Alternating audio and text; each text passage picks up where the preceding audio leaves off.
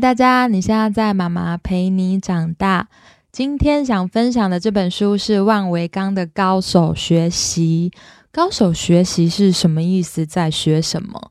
我自己的理解啊，就是当你想要在一个领域里面，然后得到最精或是最广，然后有创造力，它其实是有方法的。那万维刚呢？他就把他很多很多科学上面的研究资料收集起来，不同书籍的亮点归纳给大家听。所以啊，我看这本书的时候，其实是眼睛一亮。然后，如果你现在也致力于学，想要学新的领域，或者是你想要往前迈进，你都很可以看看这本书。那身为一个学习者，你想要在某个领域里面达到比较深、比较精的学习，那个方法是什么？就是汪维刚刚说的高手学习。第一个步骤其实叫做刻意练习。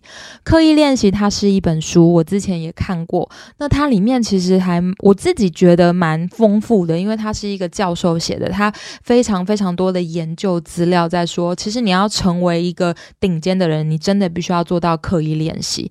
它跟一万个小时。时的练法其实是比较没有关系的，但时间也很重要。比如说，其实一万个小时就是每天三个小时，你要十年嘛。如果你要成为一个领域的专家，比如说音乐家，可是世界级的水准的音乐家，他其实需要的时间更多，他们平均要十五年到二十五年。那还有一个就是，其实你还要一点天赋。尤其是音乐或者体育，因为天赋也许更重要。如果一项是零，你乘以多少都还是零。关键在什么？就是你要一点天赋，但是你要成为高手，关键在方法。那个方法是什么呢？不是时间呐，其实，因为在过去二十年到三十年，一些心理学家他们研究从一个新手到专家，到真的是深耕领域的世界级大师的训练法是什么？比如说，他们研究的是运动员、音乐家、拳击手，甚至医生，还有数学家，他们有一个共通性，就是刻意练习。那个刻意练习呢，汪伟刚刚把它分成四点，一定要记得哦，我觉得很棒。第一点就是，我们只在学习区练。学习区的概念是什么？第一个步骤，第一层叫做舒适圈，就是哦，我已经会了，我如鱼得水。很多人就是卡在这里，因为做自己擅长的事太舒服了。可是呢，如果你真的要日日精进，你想要感到快乐，你要有成就感。有的时候，有时候学习真的是一件很快乐的事情嘛，就是尤其是你学会，你必须要在学习区。在扩大的那一层领域就叫做，就是舒适圈在扩大那一层领域叫做学习区。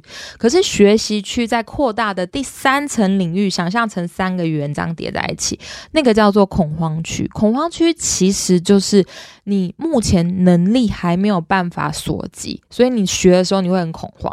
那真正的学习区就是你现在做不好，一点点做不好，但是你有时候又成功，然后你就是要持续的做自己做不好的事情。其实这个是非常个人的哦，因为每一个人的学习区不一样，所以每个人的区域也不一样。那它里面有提到学校啊，就是一个很困难的，就是很困难教高手的地方，因为你不可能针对个人在他的学习区练嘛。OK 哈，好，所以第一个我们要在学习区练习。第二个，第二点是什么？就是你要把训练的内容分成有针对性的小块。针对性的小块之外，还要重复，为什么呢？因为根据研究，你要练好一项技能，什么技能都可以，就是你必须要让你的神经元被不断的激发，然后连接，而且你可以整个改变你的大脑结构。那技能如果长出来了，它其实它不容易得到，但是一旦获得，它也很难够磨灭掉。所以记得哦，再重复一遍，就是我们必须要进行大量的重复训练。那个重复训练其实不好玩，也很困难。但是像是职业选手，他就是会针对他的特殊技术的动作，一直不断的重复。然后你如果是在学音乐的，他们甚至还会一小块一小块拆解，分开练。然后还有那个顶尖音乐老师说，你的一首歌分开练，你不可以让人家听出你是哪一首。如果让人家听出来是哪一首，比如在拉卡农，你不能让人家听出来是在拉卡农。你要那一首歌，你必须要慢慢的练出来到一个很细的地地步。我们觉得哇，很神。然后还有，比如说你是商学院的，重复的概念，还有就是学生每周啊，他会面对大量真实的就是商业案例，你要自己研究对策，提出解法。那老师做什么呢？老师会给实际的结果加点评。不是说你每个月观察老板做两次决定，是自己要每周做二十次的模拟决策。就像我之前在看史学的大用，以前的皇帝学历史其实不是背年代那种，他们也是这样子。比如说今天呃清朝灭亡了，然后你是下一个皇帝，嗯，然后你要怎么做呢？你遇到这样的情形，你应该要说是就是什么之乱，你应该要怎么做？这些你通通都要把书本盖起来，然后你自己去想，如果你是他，你会做什么决定？定这样子的方式去模拟，然后统计也表明，就是如果你是工作多年的医生啊，其实你透过 X 光片诊断罕见病症的水准，你不会像刚刚毕业的医学院那么厉害。为什么呢？因为你很少遇到，你就忘了。对，所以其实你要不断的重复练习。那还有就是像丘吉尔，他就是如果在演讲的话，他会对着镜子的演讲，然后很多军事演练是不是都是不断的重复？那我自己也是啊，就是如果我在准备一堂课或者是一个很重要的训练课程，我就会在捷运里面不断的跑整个流程，就是从。第一刚开始的步骤，第二个步骤，然后跑完之后，其实你在演讲的时候，你在教学的时候，你反而就是会觉得比较轻松，因为你已经针对部分去重复练了。那第二个是什么？就是训练要有高度的针对性。我觉得针对性呢，就举个例子来说，那里面有写，就是直男选手他们现在发现很多人都在练拳击，而且会整个提高他的比赛技能。这个就是高度针对性。为什么？因为你练拳击，你可以提高自己的脚步移动速度啊，然后你也可以增强你上肢的力量啊，这样子你就会成功。但它里面有提到，就是首先你必须要实践，不是不断的看录影带哦，你是要不停的练习所谓的实战动作。我觉得在华德福里面也有在讲，因为我是华德福老师，人智学里面有一个很重要的概念，就是首先去做，然后你才会理解。简单来就是。就是你在练煮饭，你不可能一直看你就会嘛，你必须要自己亲自下去，不断不断的煮，你才可以精进。就是很简单的举例，那里面有提到一个，就是以前迪士尼啊，他在。有发明一个叫做“小小爱因斯坦”的 DVD，那开发者呢？他说他可以提高三个月到三岁小孩的认知能力。可是，一大堆学术论文啊，根据研究根本就没有用。就是你看电影学习、看影片学习是没有用的，没有办法提高认知能力。那二零零九年呢？那些家长就告到法庭。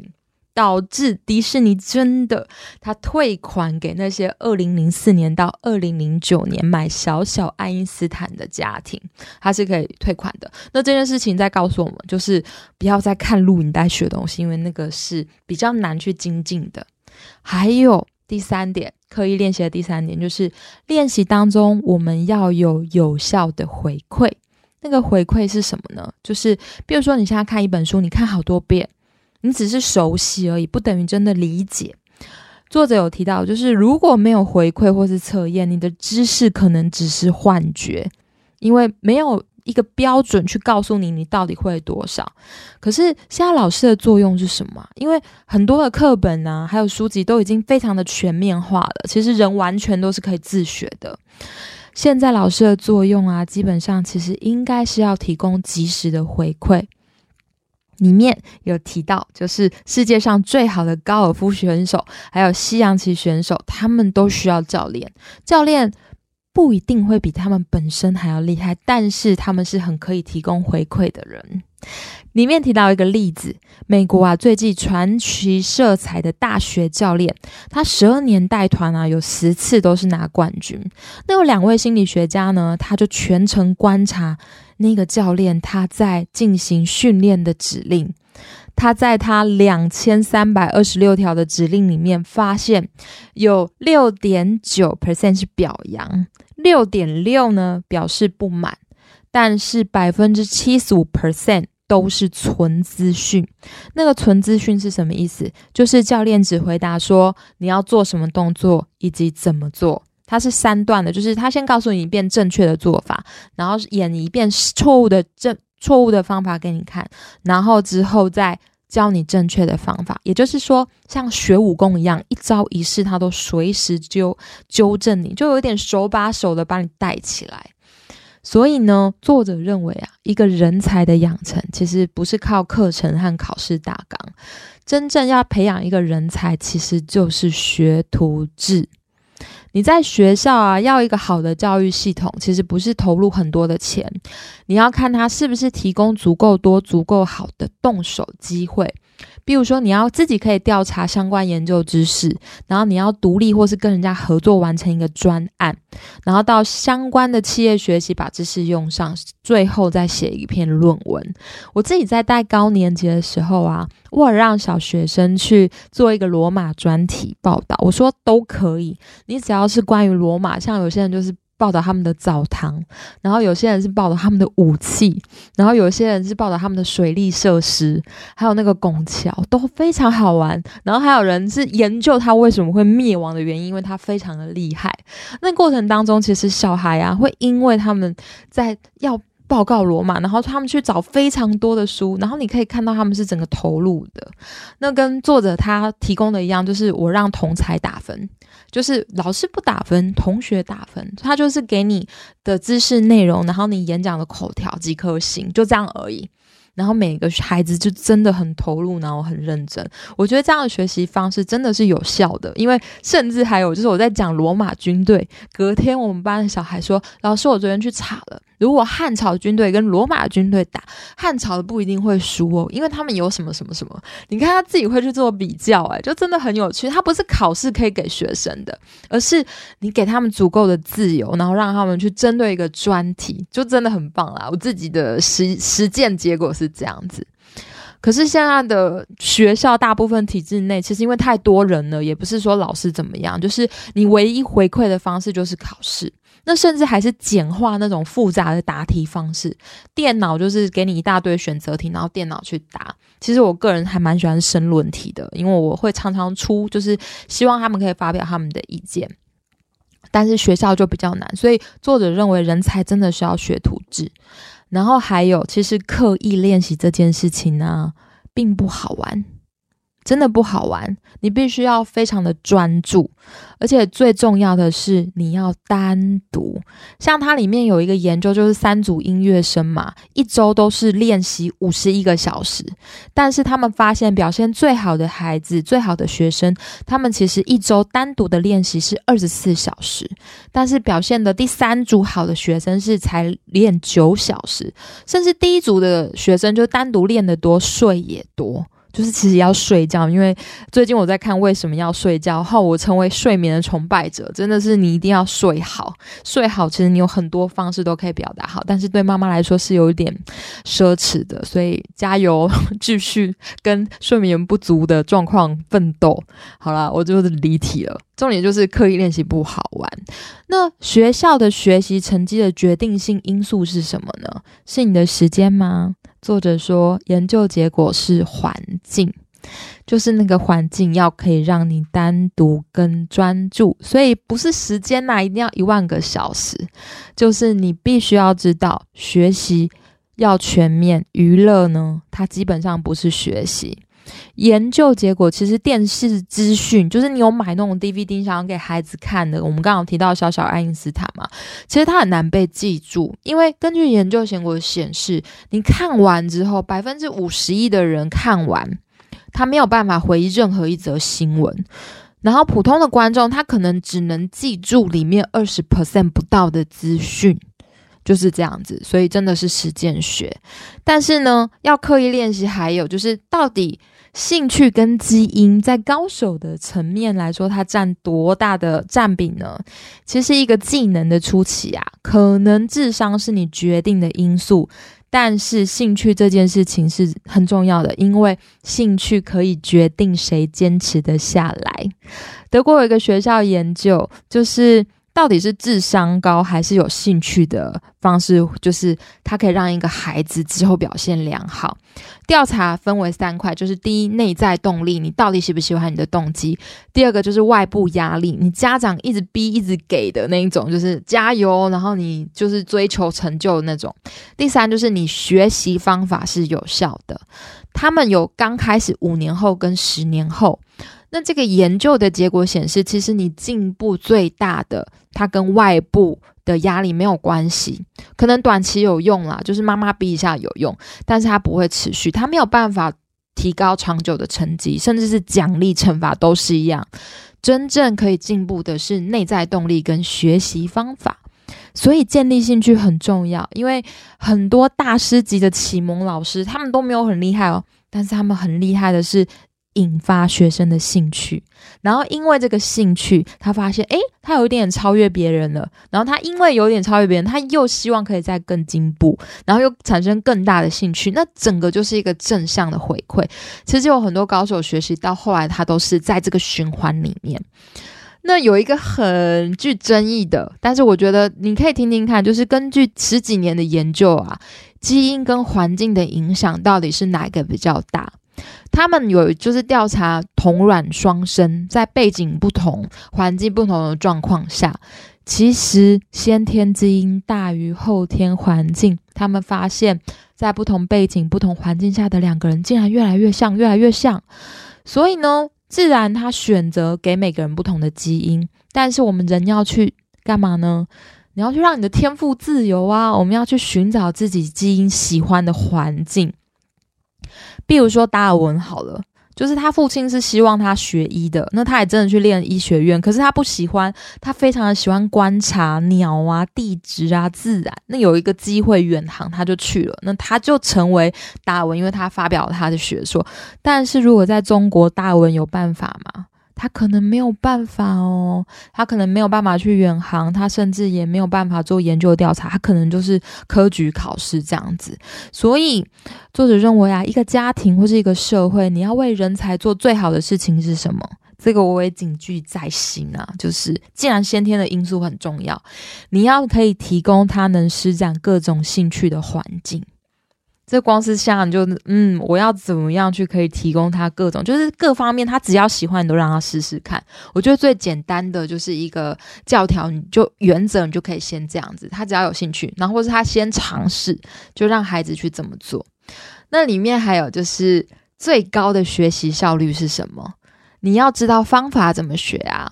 第一，你想要提高技能，你就是只能待在学习区。那当你待在学习区的时候，你可能会发现你产生了一个心流，它也是一本书。就是当你的工作挑战跟技能达到平衡的时候，你会忘记时间。这个有没有觉得很美妙？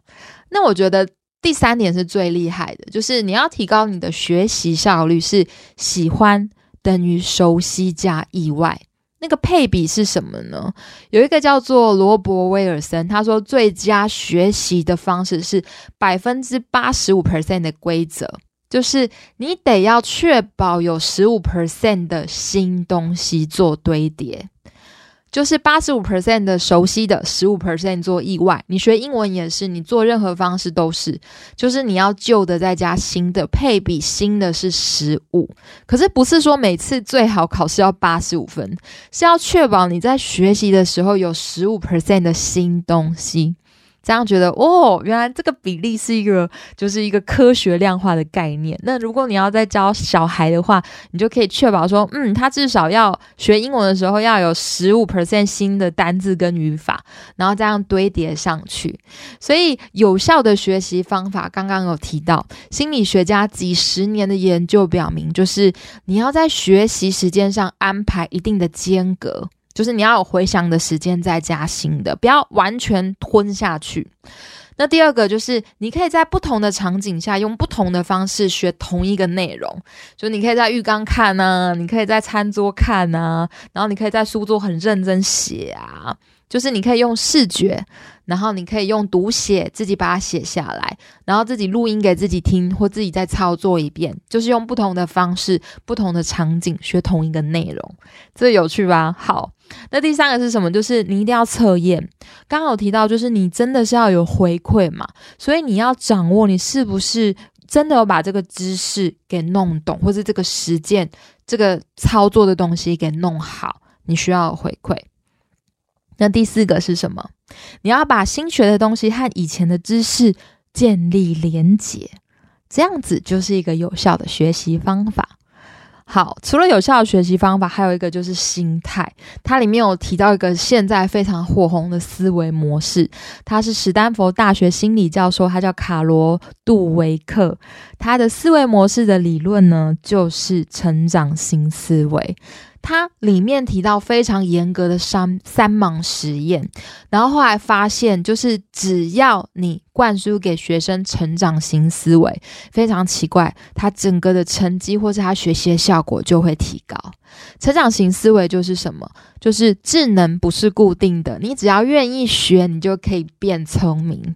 或者他还没有办法学会的时候，你就跟他讲说：“哦，你还没有学会，但是你可以学会。”就是 “not yet” 的概念，就是你还没有，但是你还可以再继续。那如果一个有成长型思维的孩子啊，他把任何的学习或者挑战，他会觉得，嗯，这个是一个任务，我可以透过这个任务去提高自己，因为我可以学习嘛。那固定型的思维是什么？就是固定型思维的人会觉得，哦，这个是不是对我能力的一个测试？他会很害怕自己考不好。有一个普林斯顿，就是全球最好的大学之一嘛。他给他们大一新生做一个实验，就是灌输成长型跟固定型。第一个就是考试确认资格，他告诉那个学生，就是你们现在要重新考这个试，因为我要确认你是不是真的有资格进来我们普林斯顿大学。那第二个是什么？哦，你们考来普林斯顿大学已经非常厉害了。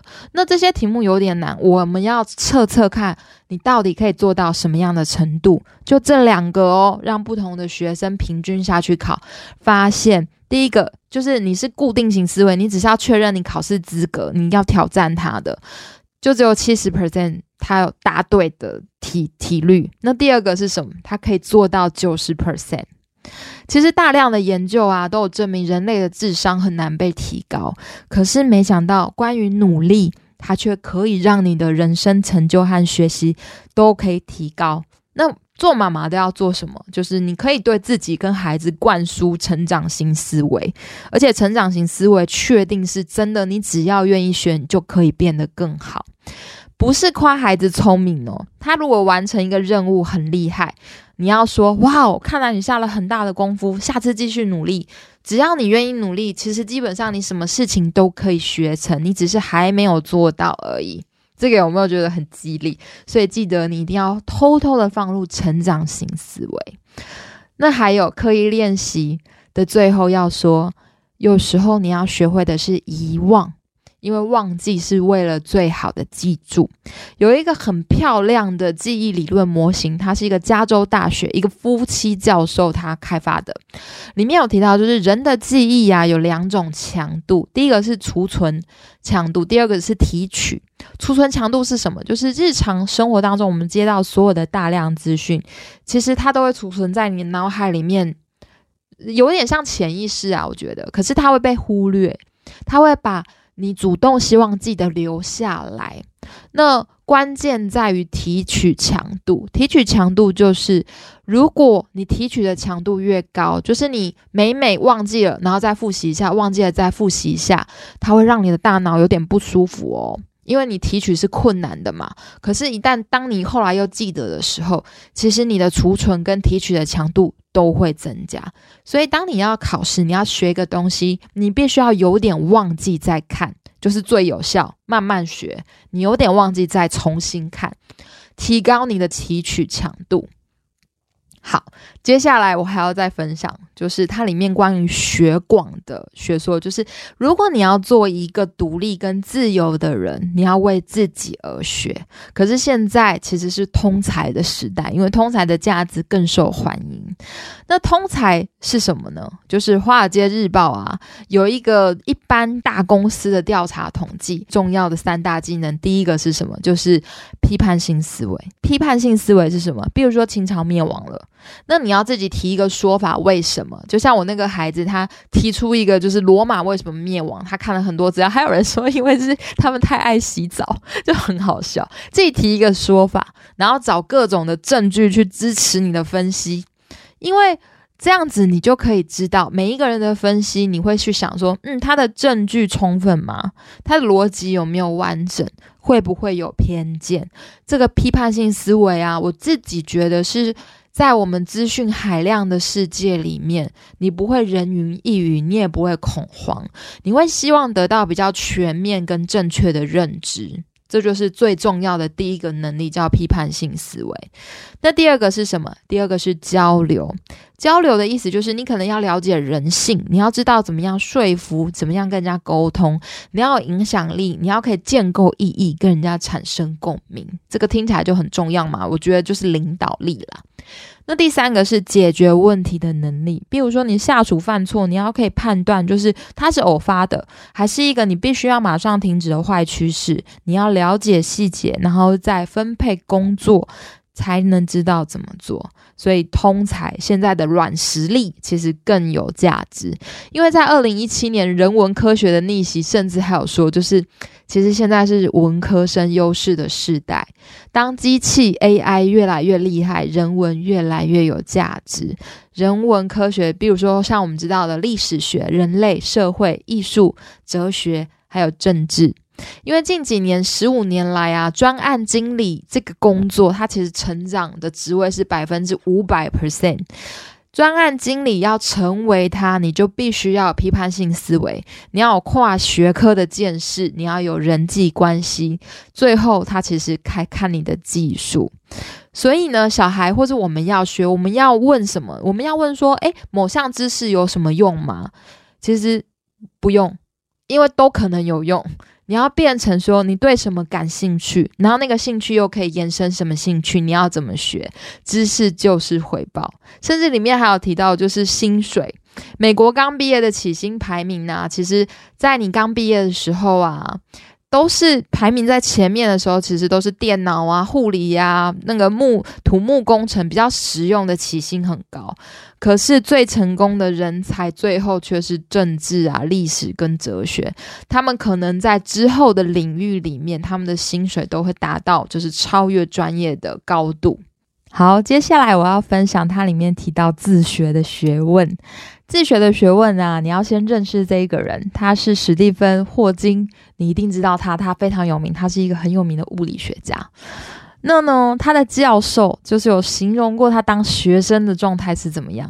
就有一个教授请他读一本有关于统计学、物理的书籍，还有习题。那一周过后呢？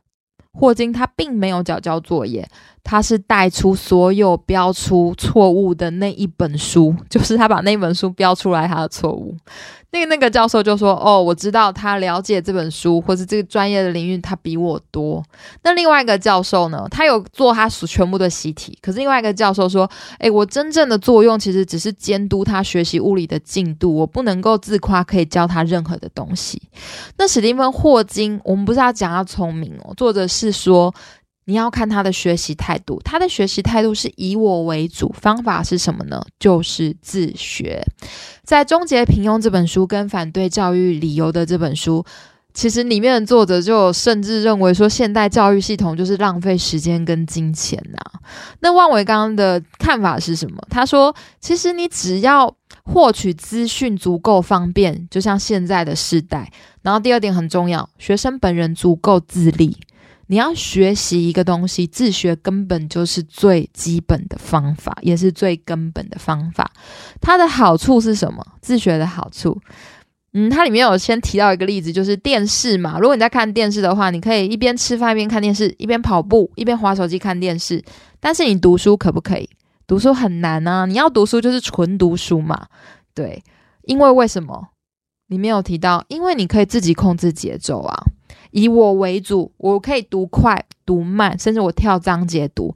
可是电视它就是播放性的、被动性的东西，学习就像坐车，你会容易睡着，你没有办法变快变慢。那课堂教学是什么呢？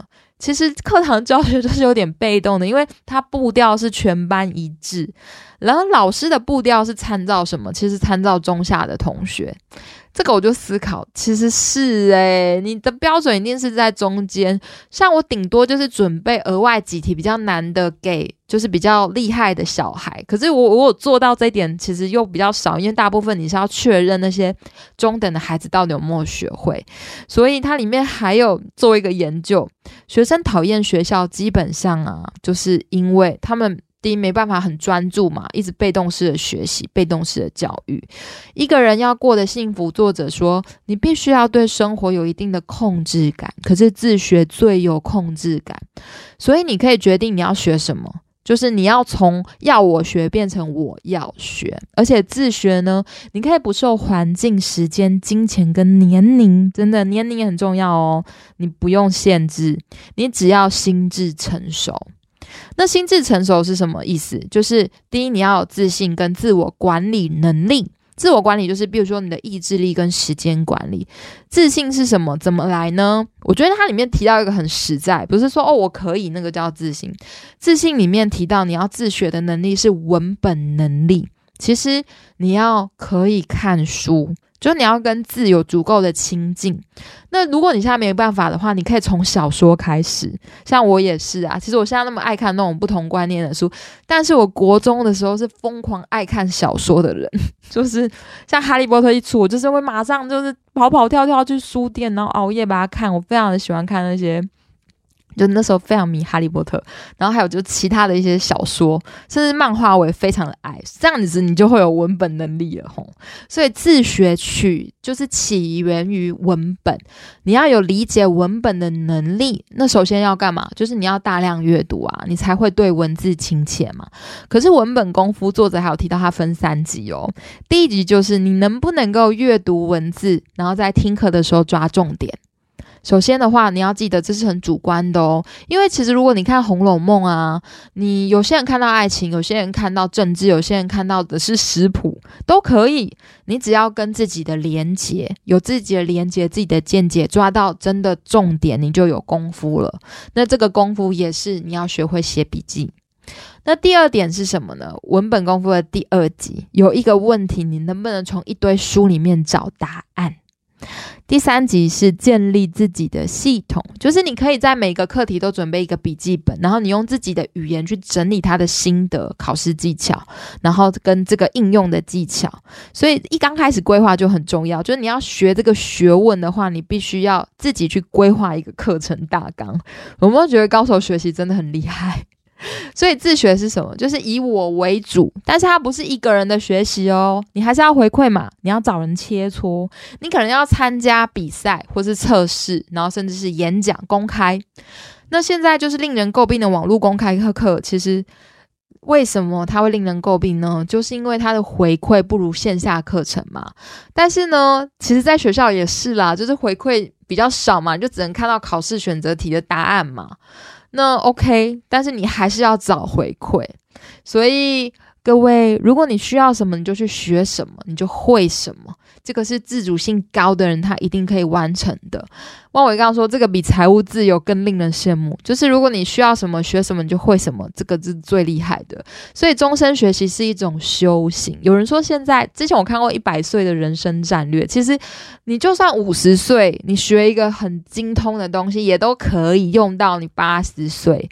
所以不用去管你的年龄啦，就是你可以一直学，一直学，终身学习。